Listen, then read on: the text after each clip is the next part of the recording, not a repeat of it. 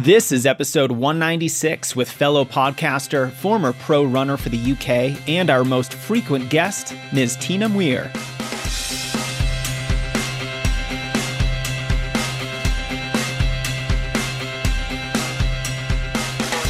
Welcome to the Strength Running Podcast. I'm your host, Coach Jason Fitzgerald, and the episode you're about to listen to is thanks to you. I crowdsourced nearly a dozen questions from our community on Twitter, Instagram, and Strength Running's email list to bring you a listener-inspired Q&A with my co-host, Tina Muir. We're going to help you run healthier, get stronger, and prevent your next injury.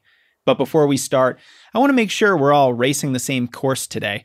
On this show, you can expect conversations between me and the thought leaders in the running industry to give you the knowledge, mindsets, and tools to get faster, stronger, and become a more capable athlete.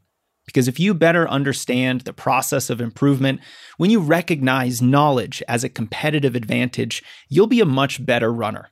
Don't miss our YouTube channel where we have hundreds of videos on form drills, how to stay healthy and run with better form, strength workouts, coaching lessons, and a lot more. Go to youtube.com slash strengthrunning, subscribe, and you'll see every video that we publish.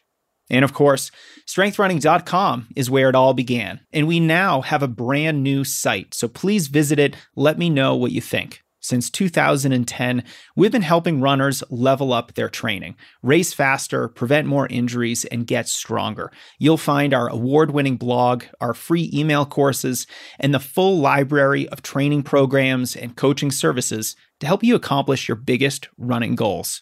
And drum roll, please. Thank you to our newest sponsor, Precision Hydration. If you've ever struggled with hydration or electrolyte issues, it's worth checking them out at precisionhydration.com. Now, if you can't get a personalized sweat test, then you can take their free online sweat test to get a personalized hydration strategy to test in your training.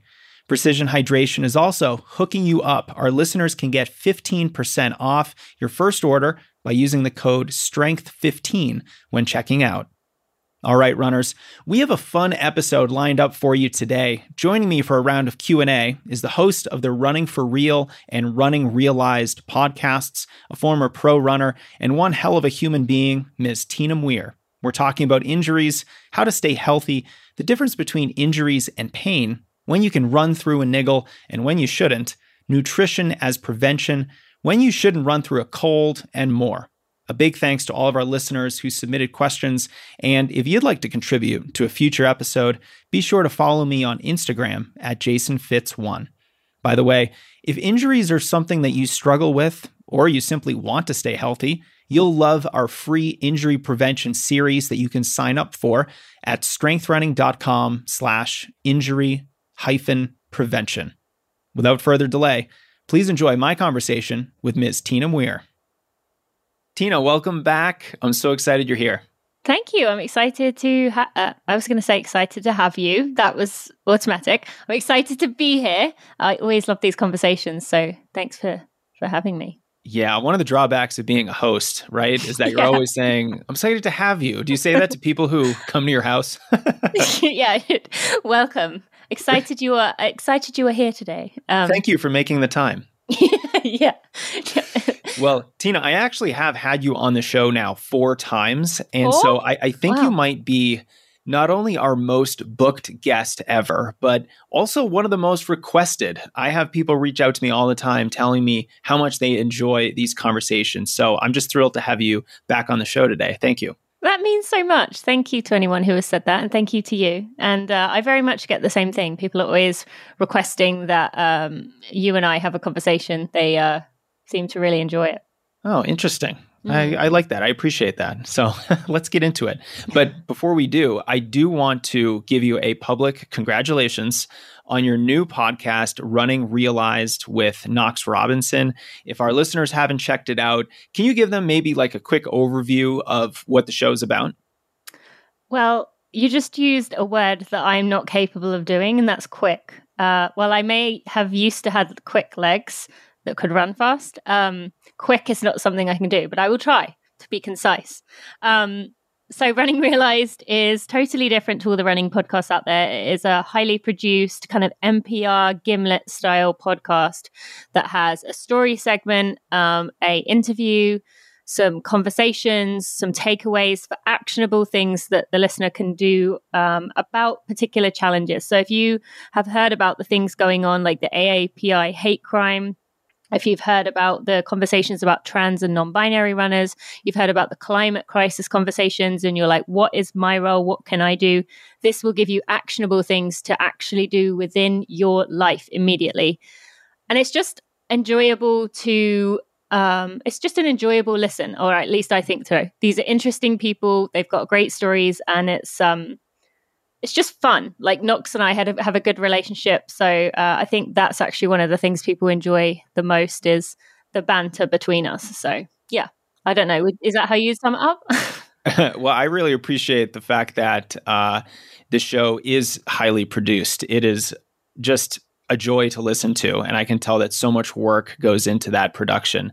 Uh, and then also like you just really cover issues that are not really covered in the running industry and in the running world.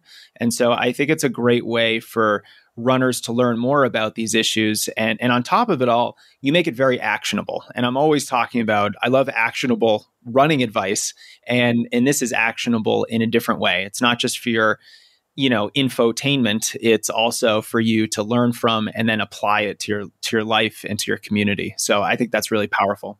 Thank you. And then uh, i do want to add and i think even you mentioned this when i emailed you about it that it sounds heavy but it's really not. Like it sounds very um intense and like oh i can't take another one of these episodes but it is really an enjoyable thing to listen to. And you will leave the episodes feeling empowered like you can do something about it so, Tina, we're going to talk about something that I absolutely love today injuries.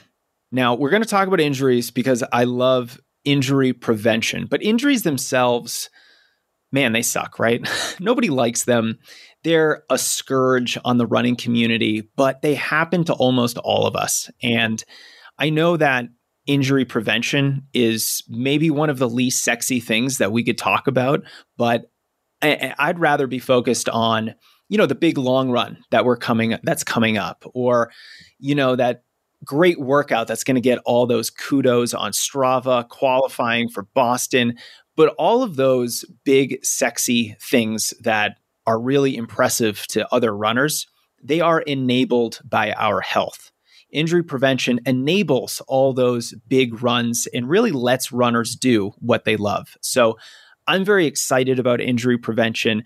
I think if we can make it one of our goals, obviously a secondary goal, we are going to be happier, faster, and more motivated runners if we can stay healthy. So, what we've done is crowdsourced a bunch of injury prevention and treatment and training questions that we're going to answer together here on the podcast. So, I hope you're as excited about I am. This is one of my favorite topics. I, I don't know if I'd go as far as saying it's one of my favorite topics. Um, probably primarily because when I've said to people when they're injured, I've made the mistake a few times of saying, you know, someday you're going to be glad this happened. Uh, I know it sucks, but someday you'll be glad it did. And they've given me a look that says, I want to like pull your eyes out for saying that because they uh, are so mad at me for saying that. And I would have done the same to me had I um had I said that. But yes, I do agree that um, injury prevention, if you want to avoid the suck of that feeling and just the ugh, the, the depression that comes with it, uh, injury prevention, if it means enough to you, we'll find a way to do it. So yeah. Yeah, and I was thinking earlier today that you can either make a little bit of time to stay healthy or you have to make a lot of time to get healthy. And it's probably another way of saying an ounce of pre- prevention is worth a pound of cure. But I think it's so powerful for runners. And in a sport like running, where our fitness compounds over time, it's really important to stay consistent. And I think staying healthy is one of the best ways to run and train consistently.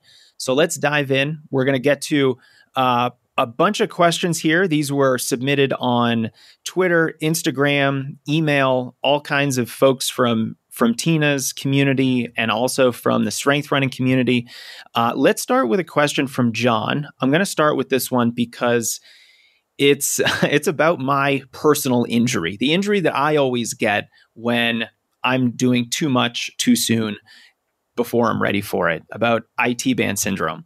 So John asks, a few weeks post injury, I implemented a strength routine, but I still feel this slight sensation on the side of my knee during some of my runs, although it is very minimal. And it comes and it goes very quickly. Should I have any concerns? How should I think about this sort of slight pain that I'm experiencing on the side of my knee? Tina, do you have experience with IT band syndrome? What can you tell John? I mean, I would love to hear your answer first if this is your injury that you deal with the most, but um, I have had it a few times. But yeah, maybe I have to rack my brain because it probably has been a good 10 years since I've experienced that. So while I'm thinking through, uh, I'd love to hear your answer if that is the one that you know the most about. Yeah, I know a lot about it personally, and then I've worked with a lot of runners with IT band syndrome. So it is an injury that I feel like I have a good handle on. It is the injury that is my injury of choice whenever I'm doing silly things with my training and doing workouts and long runs that I'm not ready for. I would say that it kind of depends, but I'm pretty encouraged by a slight minimal sensation. Those those were John's direct words. Slight minimal sensation. I think that's generally okay as long as you're not really pushing the envelope. You know, if you're in your peak training for a very difficult race and you're running mileage that is very challenging for you, if you're running one or two workouts a week that are challenging for you, now's probably not the time for you to be running through any issues or any problems or niggles that could potentially turn into a really serious injury because at that point you you really do need a lot going right for you. And if you don't if you don't have everything going right for you and you just have all these little niggles and you're still trying to do those monster long runs and the big mega mileage then yeah you might get hurt.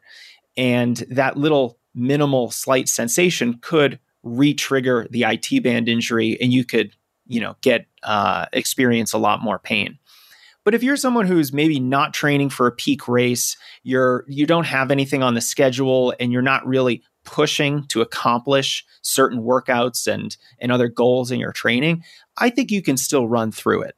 Uh, of course, you should still be doing the the strength work, any other different treatments that might be part of your overall treatment approach. So do that in conjunction with the running that you're doing. But I'm fairly optimistic that a slight minimal sensation will eventually just kind of fade into nothing and John will feel very healthy soon. Remind me uh, with an IT band issue is that does that tend to get worse as like when you are in a in a flare or whatever the term is for it um, does that tend to you know start minimally and then get worse or does it tend to warm up no it tends to get worse just okay. because you know, it's it's a problem with friction on the band, and so warming up isn't going to bring extra blood flow to the area. You know, we're dealing with too much friction or maybe too much compression, and extra blood flow, warming up, that doesn't really help that issue. So, yeah, if it's something that's getting worse as you run, you know, progressively, you know, mile by mile, it's getting worse and worse, that's definitely a red flag in my mind. Yeah, so that that actually, yeah, I mean, everything you said, I think that is great advice, and I agree with it um, in every way. Uh, that would pretty much echo what what I was going to say. And um, if you're saying it starts minimally, John, and it does fade away, uh, and that's what he said, fade away, right? I might have said that in my commentary. Okay, but if it is so, it's minimally the whole time. Yeah, he says it comes and it goes quickly. Okay, so yeah, uh, so that is fading away. Um, yeah, I would say that it's probably okay to keep going, but to just keep in mind that if you've just been through an injury, you don't want to feel like that again. So you have to be honest with yourself the entire time, um, as coming back from an injury is the mo- the time you are most susceptible to another one. So you have to be honest with yourself. If it goes from minimally to regularly even just a slight increase, then I would maybe back off and re- consider whether you are ready to risk get being back in that state again, or whether it would be worth just backing off a little more for a few more weeks, which will feel like forever, but definitely won't feel as long as if you had to start from the beginning and uh, and restart that rehab. Yeah, and as a side note, this is true for anyone with IT band syndrome.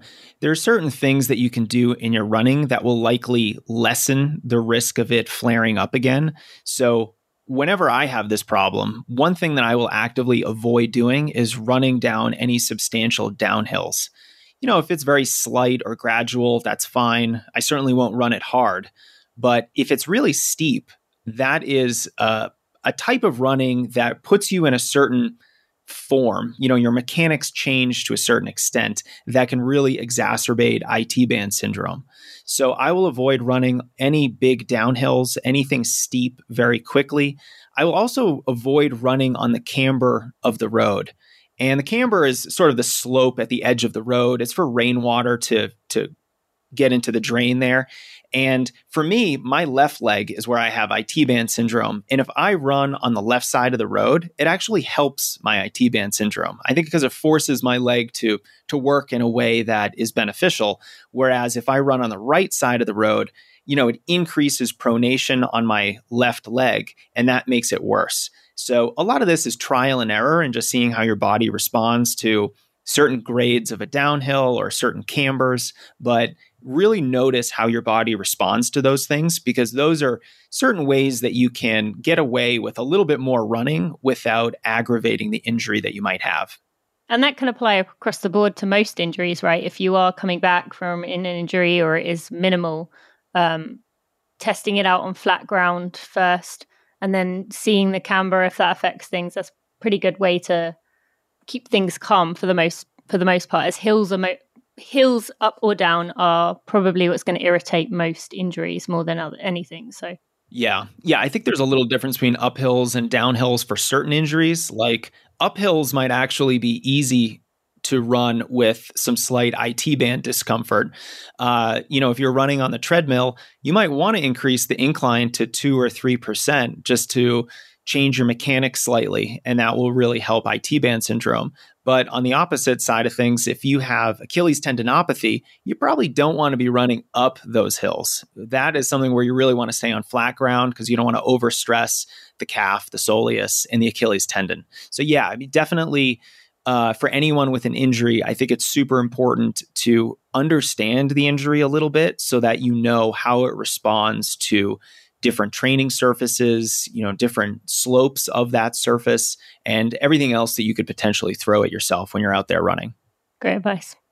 Now, let's move on to a series of questions from Camilla. She has a few, and this one I feel is fascinating. It is broad, but we can take this in a bunch of ways. Uh, Camilla wants to know what is the real difference, if there is one, between being injured and just having some pain? What do you think, Tina?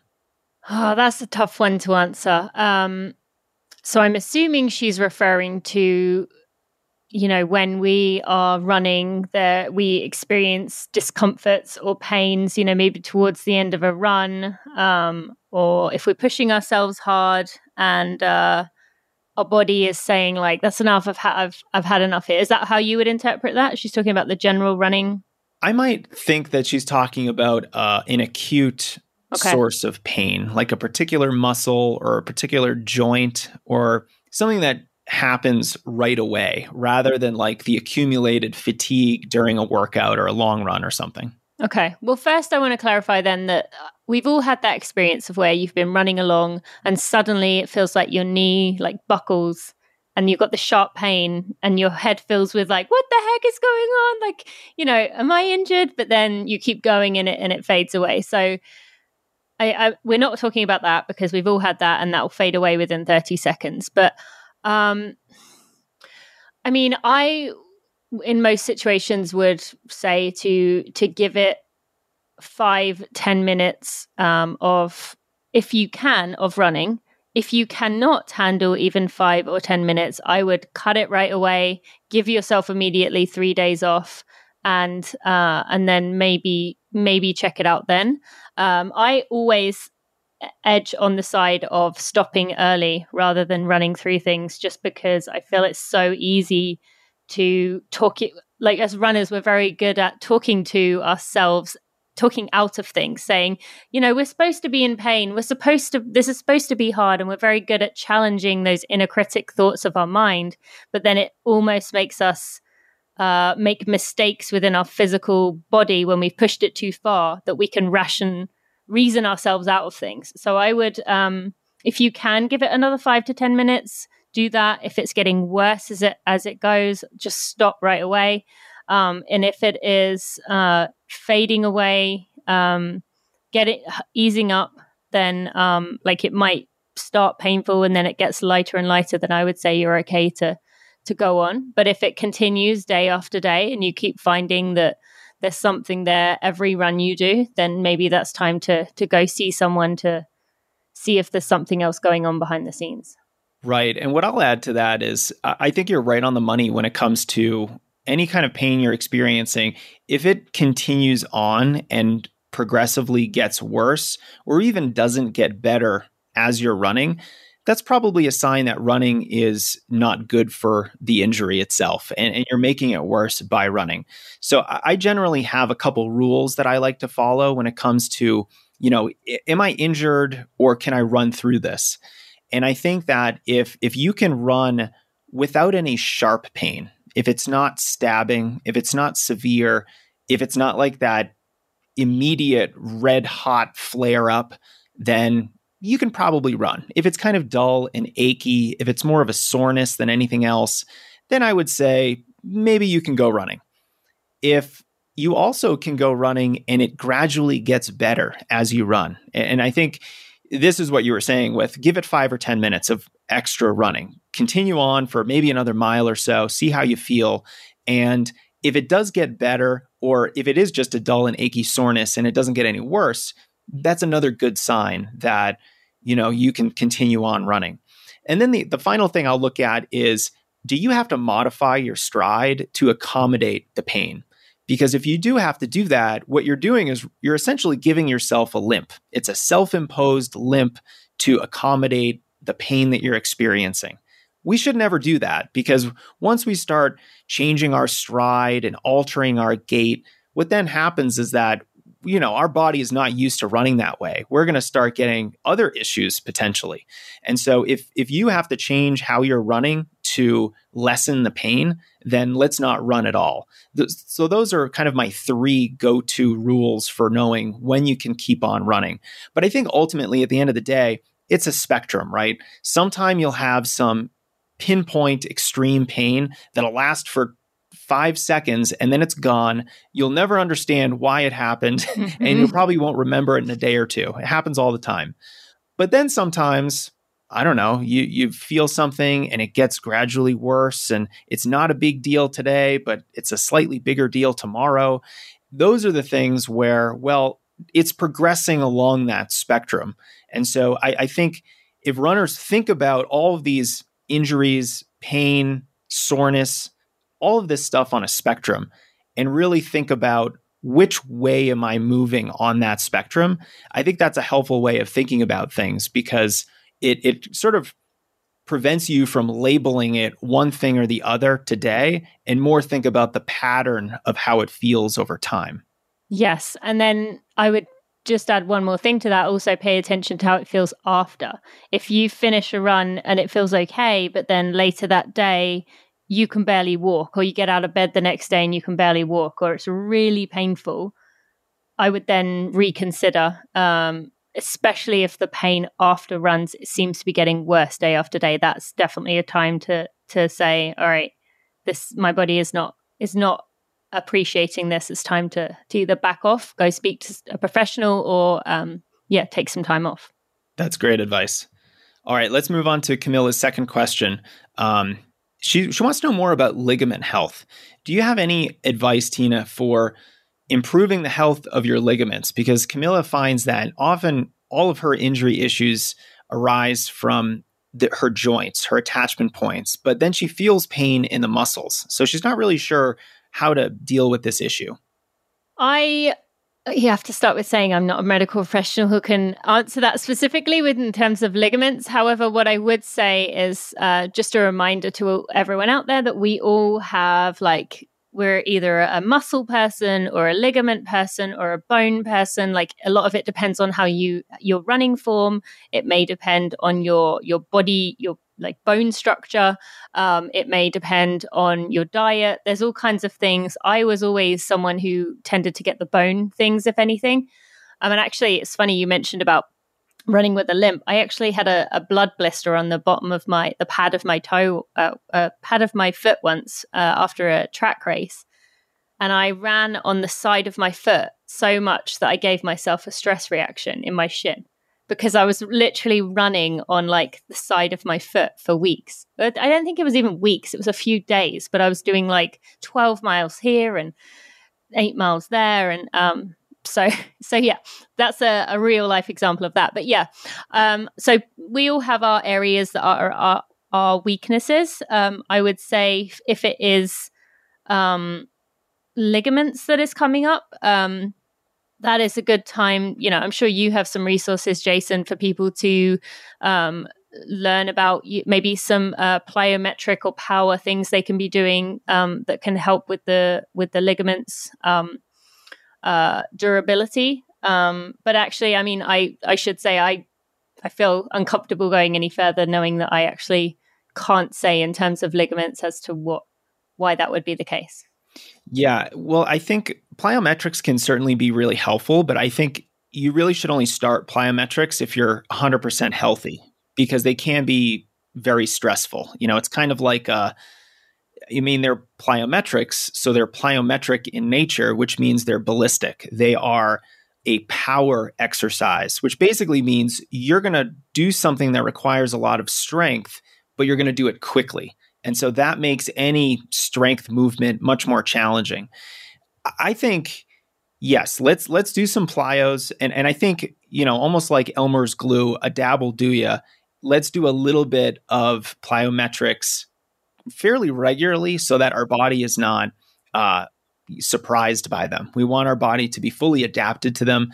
I also think a regular strength training practice is is going to be probably one of the most effective strategies for someone who gets a lot of ligament injuries because you know we think about strength training as you know making your muscles stronger. And while that's true they also toughen up your joints and all those connective tissues the ligaments and the tendons and you know everything that's in your joint just gets more durable and resilient when you're doing regular strength training.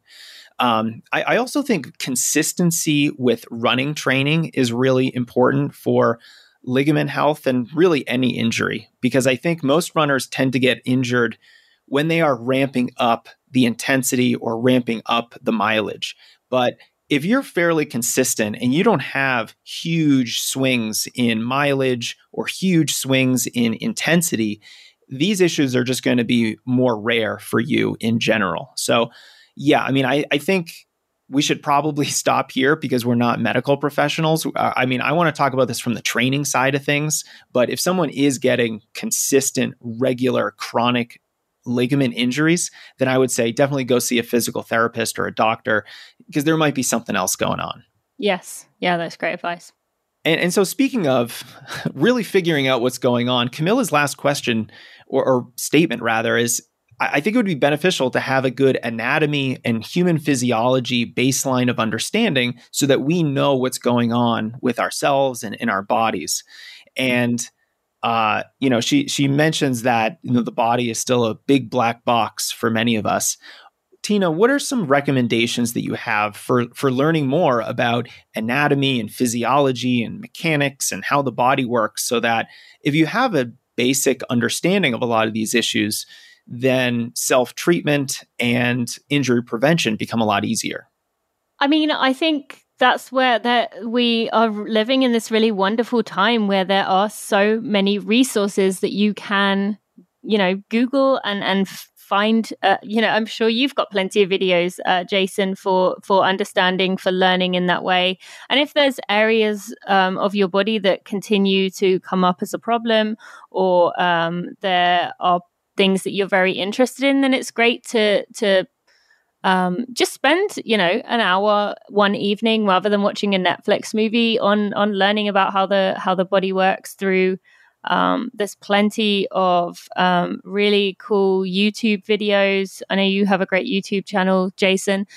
Um, and it doesn't have to be some stuffy, you know, word intensive textbook, but there's a lot of people out there who have really broken it down into a um, very easy format for us you know mere mortals i'm not including you, you in this jason to um to understand so um yeah i mean um I, I want to defer to to recommending to go check out strength running. I know you have a ton of um, resources for people to to dig in there, so I would that'd be my first suggestion to go go look.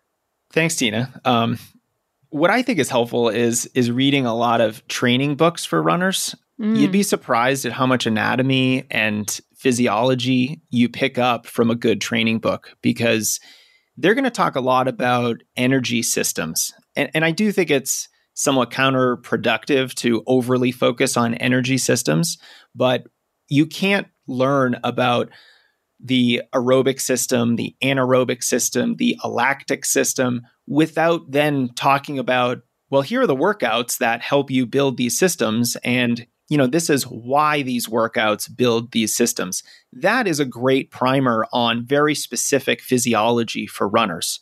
And then on the flip side of that, you know, we can talk about energy systems. That's kind of what's happening inside your body, you know, from a metabolic perspective. But then there's also you know your muscles and tendons and ligaments and joints and how all those work and force production and types of fibers you have in your muscles and all this nerdy stuff that is really interesting at least i think so mm-hmm. but one of the things that i found really helpful for learning more about that were um, is the usa track and field coaching certification because you know you get a, a whole book the level one curriculum comes with a book, and there's every chapter focuses on something new. You have training theory, physiology, biomechanics, and there's a couple other, you know, then there's of course the sport specific, you know, the the hurdling events, the jumping events, the sprinting events. But that gives a really good background specific to running on all those energy systems and, you know, uh, the, the different types of fitness you can have. You know, what is power? What is endurance? What is coordination and proprioception? And, and how do you build those? And so I, I, found that to be really illuminating. And I think if you want to become a better runner, you know, I'm always saying that knowledge is a competitive advantage. Learn more about the sport, learn more about your body. You're probably going to make better decisions. And that's going to positively affect your training. And so I think getting some good running books, becoming certified as a coach, even if you never want to coach anybody, I think is super valuable. It'll make you into a better runner yourself. And then, like you said, Tina, there's just so many resources online. You could probably combine watching a Netflix movie and learning about anatomy because I bet there's a Netflix documentary. Oh, yeah, you're right. I bet there is on human physiology. Yeah. That would be very fascinating. that's true. That's true. I am just going to give people if if I was to to say one, uh, Brad Beer. I don't know if you follow him on. He has amazing. Really, uh, not actionable, but they're broken down into really digestible um, little uh, chunks of content, and you can learn a lot about the human body uh, through his posts. So he's probably the person I'd recommend. I think it's Pogo Physio, uh, Brad Beer uh, on Instagram. He's a if you want little bite-sized chunks.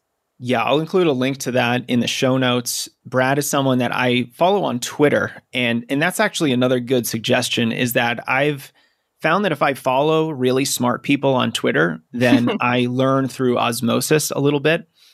And I think that's a really good way of setting up your social media account so that you know you're you're learning from this random physiologist over here or you know this certified mental performance consultant here and and it's a great way to really get a variety of perspectives on all these different issues that we're talking about so i, I think that's a, a, good place to start too mm-hmm. now this question tina i am very curious to ask you specifically um, because i'm the one who came up with it and It is is something that I've been asked in the past, and I, I really just want to ask you: How important is nutrition for injury prevention? If we were to, you know, rank a whole bunch of injury prevention strategies, where would your overall nutrition fall in that list? How important is it? Well, I would put sleep as number one. And then I would probably put nutrition as number two. Um, not that it needs to be obsessive. I want to absolutely clarify that um, I am not talking about hashtag clean eating or um, only eating certain foods, you know, going to someone's birthday dinner and saying, I can't eat this because I need to eat my, you know, kale salad with kimchi.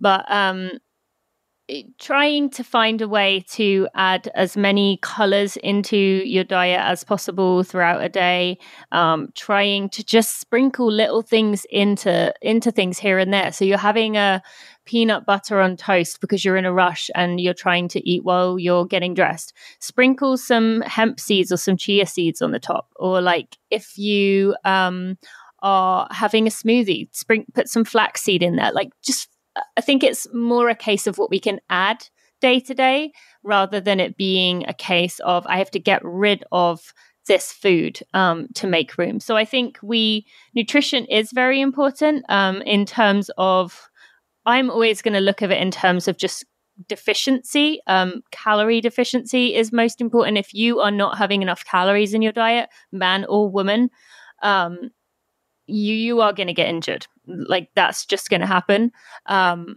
but in terms of the content of your diet i would say that's less important than trying to get um, enough in so i for me that is i would say number two because um, without enough calories your body is just going to be running on empty um, and it's going to start um, it's going to start breaking down because it's not going to be able to handle the stresses and the demands that we are putting on it. So, yeah, I would put it very high up. What about you? Yeah, I mean, I think I agree with you. I think the under eating issue is a really important one for for every runner because it's going to lead to a much higher susceptibility to bone injuries and, and, any other injury really. If you're not fueling your body properly, you know, it has to get its energy from somewhere. It's going to start to break down. Um, yeah, and, and I think it's just one of those one of those issues too where uh, we all think that we have to be perfect when it comes to our diet, and we certainly don't. My diet, not perfect, not perfect at all, and, and I'm okay with that. but I do think that you know your nutrition is something that's going to be very personalized and like you said, sleep is number one because, you know, it's like resetting the body. It's recovering from anything and anything and everything that you've done all day long.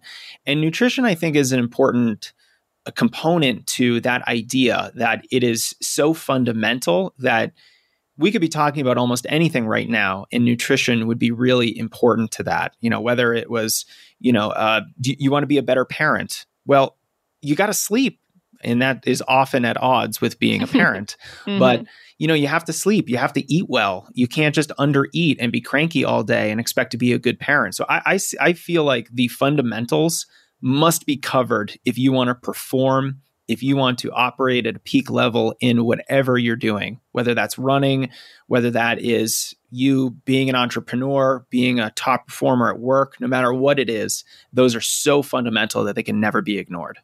Absolutely. Yeah. Couldn't have said it better. Okay. Let's move on to an interesting question from Arian. Uh, this is almost uh, the opposite question to under eating. Arian said, I started going to the gym and lifting like a bodybuilder. My weight increased by four kilograms, which, if my math is right, is about nine pounds.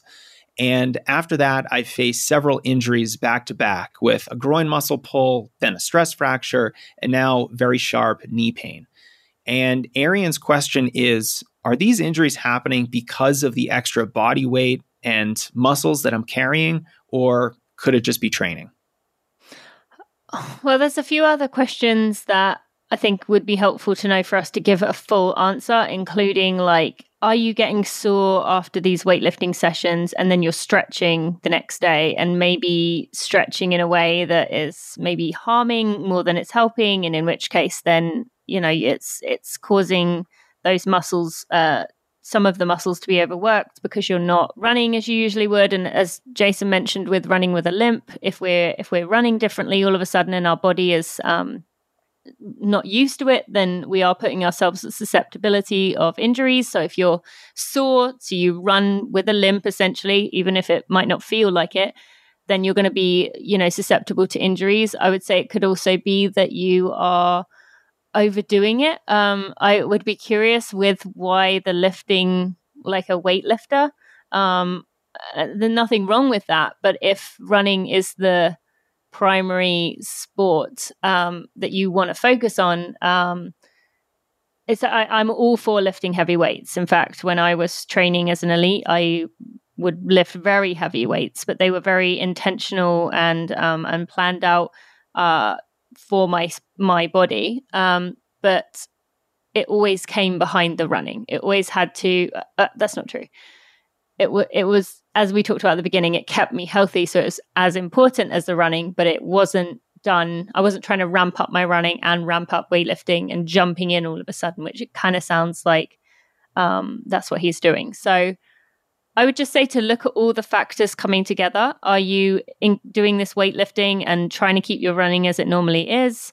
Um, in which case you've suddenly overloaded it with a ton of exercise. But no, I would confidently say that it is not the extra weight of the muscles. Um, it's probably something to do with either the action of, of the, the weightlifting or just the sudden increase in exercises that your body is not um, prepared to deal with. What would you say? Yeah, I think that's right. I think I don't have too much more to add. I don't think it's the extra weight that's contributing to the injuries because, you know, presumably Arian has been running and, you know, this weight didn't all of a sudden happen, you know, from Monday to Tuesday. It happened over the course of, you know, a couple months. And, you know, if you're running through that, your body is gradually getting used to that over a series of months. And, and that's probably okay in my mind. I would echo your concern over what the primary goal is for this athlete because distance running and bodybuilding are diametrically opposed to each other in terms of the physiological demands on your body. On the one hand, bodybuilders are only focused on hypertrophy. They want their muscles to grow, they want them to get big, and they don't really do much aerobic exercise because that eats into your calorie reserves that have to go towards building muscle.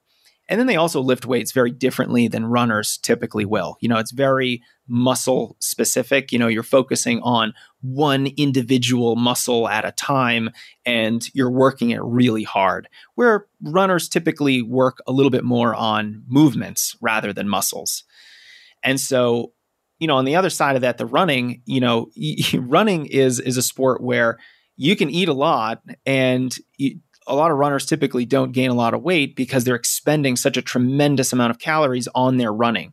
And so if all your excess calories are going toward the aerobic exercise, you're just not really going to have as much available for the hypertrophy. So they, they kind of compete for resources. And if you wanted to be a really good bodybuilder and a really good distance runner, you're probably going to end up being mediocre at both. I would much rather see an athlete decide what they're truly interested in, whether it's running or bodybuilding, and then go hard on either one.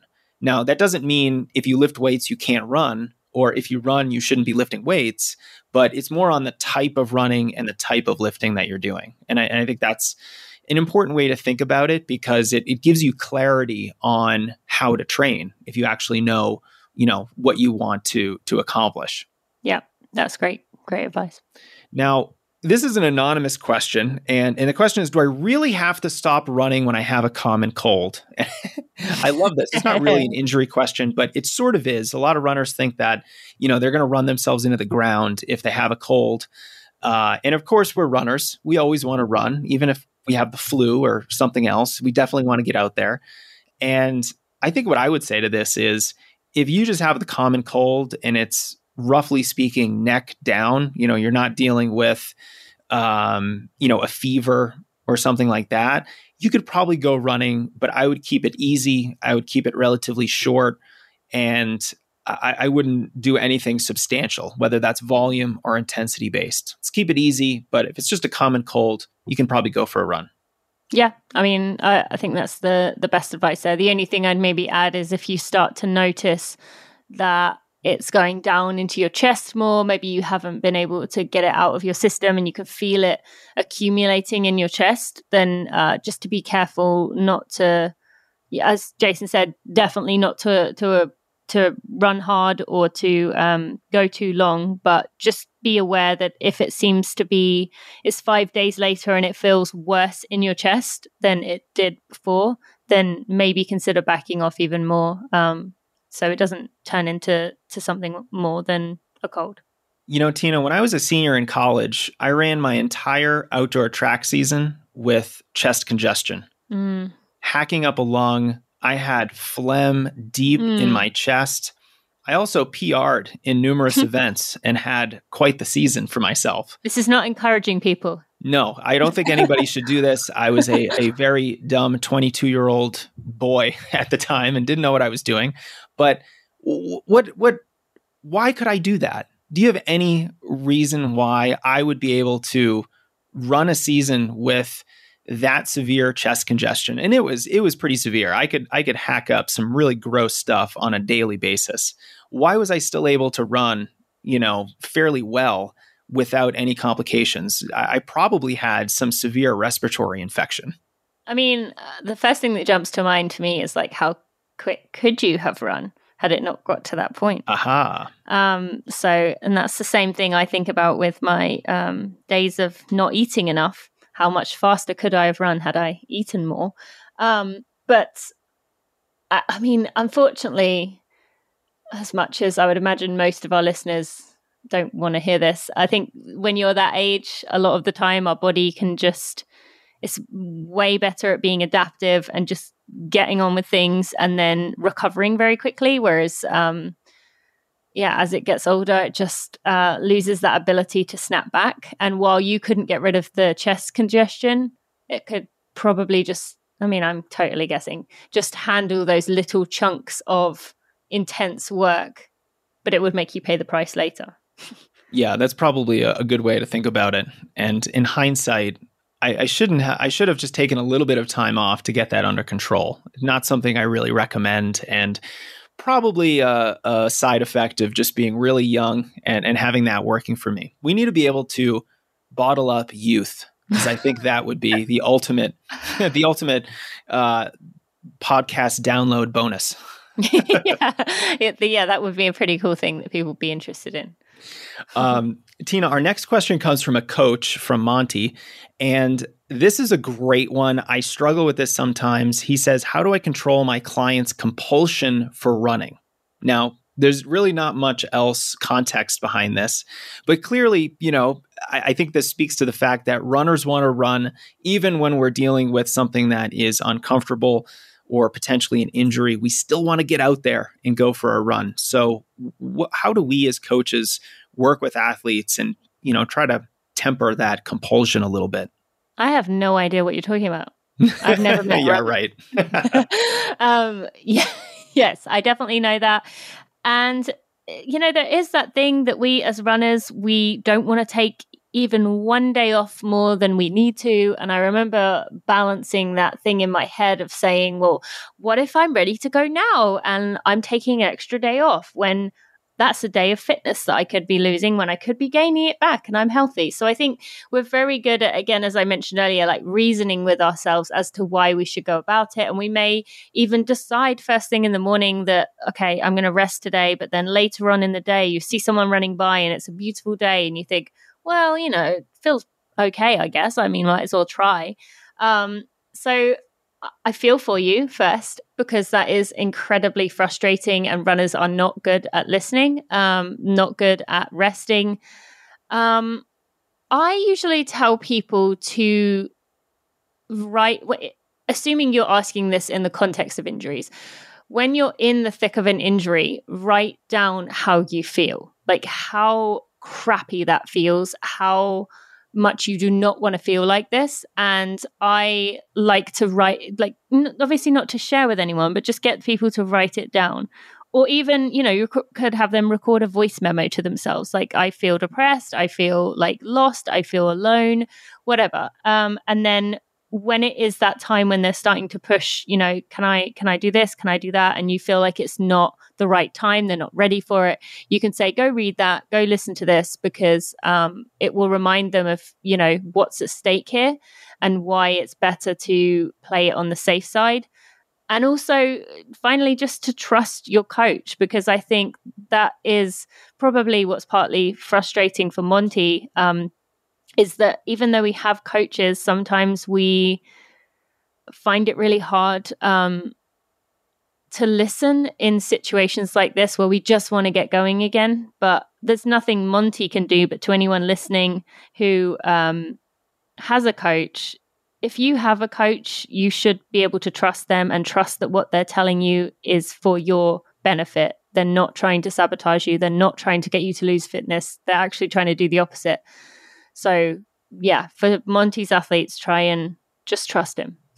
Yeah. And as a coach, it, it definitely helps our job when we are good at our job, when we get you back out on the road running healthy. So, we certainly have a, a vested interest in, in doing exactly that. Uh, the only thing I'll say is is I'll just certainly echo what you said about writing down how you feel, and I, I feel like right now so many runners have digital public training logs, whether that's on Strava or some other Garmin Connect profile or something else, and you know maybe I'm showing my age a little bit, but I didn't have that when I started running. And for the first 10, 12 years of my running career, I kept a paper journal training log.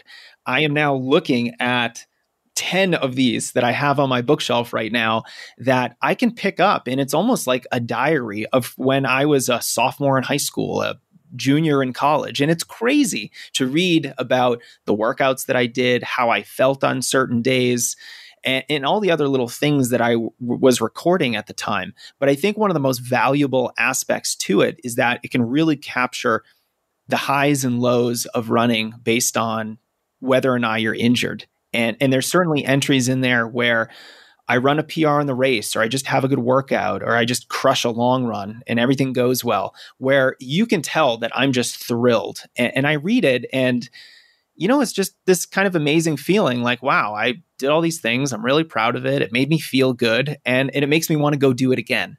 Whereas when I look at the entries when I'm injured or I had to cut a run short because something hurt, the depression and just the the languishing almost seeps off the page. And when I look at that, I recognize how terrible it is to be injured, how it really can screw with your psyche and your mindset.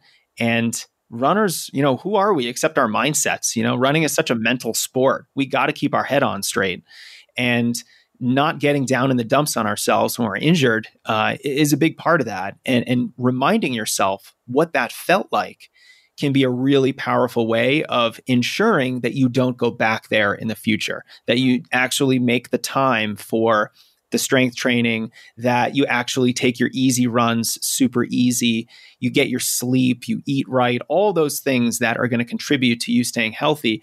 I think you place them on a pedestal when you're constantly reminded of how bad you feel when you're injured. And I think that's such a valuable strategy, Tina, because it, you know, it's almost like you, you know you're not going to lie to yourself. You know your coach can sit there and say you have to do this because we need to get you healthy. You don't want to get re-injured. And you go yeah yeah yeah. But if you are reading your own thoughts you're going to believe yourself and you're going to really viscerally remember how that felt and that's powerful yeah well if you can feel it from you know your high school days then someone who was injured recently that will bring that all right back to the forefront so yeah that's that's definitely I, I love that you've had those journals all those years. That's really cool. Yeah, I used to use the old Runner's World training logs that there was a block for each day. And then I went straight to just uh, a paper notebook. And I, I, had a lot more flexibility with that and was tracking how many miles I had on my shoes and monthly mileage. And I really geeked out, Tina. It was a blast. Don't lie, you put loads of flowers and hearts and made it into a, a little uh, creative journal where you were just drawing pictures of unicorns and rainbows as well, right? Something like that. Yeah. I remember, I think it was like my college days where I was trying to track some of my partying metrics to see what sort of effect it might have had. How much on... you could go out and get away with. well, it wasn't necessarily that. It was more like if I did this, how would I feel the next day? And, and, there's a pretty clear correlation between me having a lot of fun and me not running very well. So you got to balance that. I'm actually uh, def- uh, deflecting my own uh, mistakes with going out drinking and then trying to race. So uh, definitely uh, finger pointed back at me when I was saying that. Have you ever run a race while hungover? Not hungover. I've done Thursdays and raced on Saturdays. Oh, that might be even worse. How'd you feel? Um, I think you can imagine. Not great. Terrible. Yeah, yeah. It wasn't it wasn't the smartest decisions of my life as as a teenager, but gives me a funny memory to look back on. Right. So. Did I ever tell you that when I ran my 5,000 meter PR, it was in a small dual meet. I was a senior in college and my friend was going to pace me for this. We got permission from the race director. He said, "Yeah, he was uh, he was an alum. He was going to come back, pace me in this 5K. We didn't think it was going to be too competitive." He showed up 10 minutes before the race, completely hungover, smelling like beer. Oh no. And he still did it because he was substantially better than me. He was much faster than I was, but I had to run behind him for 11 and a half laps. He finally pulled off, you know, with 400 to go. And I had to like smell his booze breath for five and a half laps at like five ten mile pace. Did you, that that you ran your personal best though, so it worked? I did run a PR, so I'm very happy about that. So it was worth smelling. Well, actually, I, I want to tell you, you mentioned Running Realized at the beginning. Knox tells a um, a Kevin Hart drink drunk running story on the episode of Running Realized coming out on the 17th. So, um, for someone who wants to hear a little about that, um, that episode is pretty funny. That is awesome. if can I get a Kevin Hart on the podcast? He'd yeah, I know. That's what I was like, uh, you know Kevin Hart? Excuse me? Like what? like how did I how have you not introduced me yet? Um, so yeah, but no, he's not giving up that secret. well, I can't wait for that story. That's fun. Yeah, I, I do think uh, a very short, easy run after a night of too much fun c- can be helpful for you. But let's not run a race or do a workout. Yes. No, no. All right, Tina, that wraps our injury questions for this episode of the podcast. Uh, I have so much fun chatting with you about anything and everything, especially running. But just want to thank you for being here and sharing your expertise and your perspectives. Uh, is there anything that you'd like to leave us with, or potentially? I mean, you just teased an amazing episode of Running Realized that's coming out, but is there anything else that you wanted to uh, leave our listeners with? Uh, well, I want to thank you for the opportunity and just, yeah, I always have so much fun on these and I love hearing how much both of our communities enjoy them. So, um, yeah, that's really cool. And I mean, I think I would just say that um, if you are injured right now, like our hearts are with you. Like that really is so hard, particularly this time of year when it is, well, for a lot of us, depending on where people are listening from, um, ideal running weather. Uh, there's a lot of new runners out there from the pandemic, and it feels like everyone around you is running and running well. Uh, or the races are coming up and it, uh, for the fall, and it probably feels like, will I ever get there? But as much as I was joking about it at the beginning of, you know, someone saying this will be for the best, um, it can be and it will be. Um, you are going through a tough time right now, but then when you do get the opportunity to race and you do get the opportunity to be in a place where you can test yourself, you will be able to remember this moment, especially if you did what Jason and I said of journaling it. You'll be able to read that before your race and be like, look at where I've come from, look at what I've been through. And I've I have always had my best races after injuries because it readjusts um, your perspective and makes you realize just how much running means to you. So even if it's horrible right now, for some way, somehow down the down the road, um, this is going to be for the best, and you will be thankful that this happened because of what it taught you. So, and to add to that, because I I think it's, it's just so amazing when you're getting healthy and you're journaling that process and writing it in your training log. You get excited about the progress. Mm. Even if you're not able to run right now, you'll look back on, oh, now I'm doing a lot more strength training than I was a week ago. I am feeling better on a day to day basis than I was just a few days ago. And, and, almost like training, I got very excited by the progression of training. Hey, I'm running more miles now. I'm, my times are getting faster. You'll get excited about the progression in your health too. And, and I think that is yet another reason why journaling can be super effective here. So, Tina, thanks again. This was so awesome. Thank you.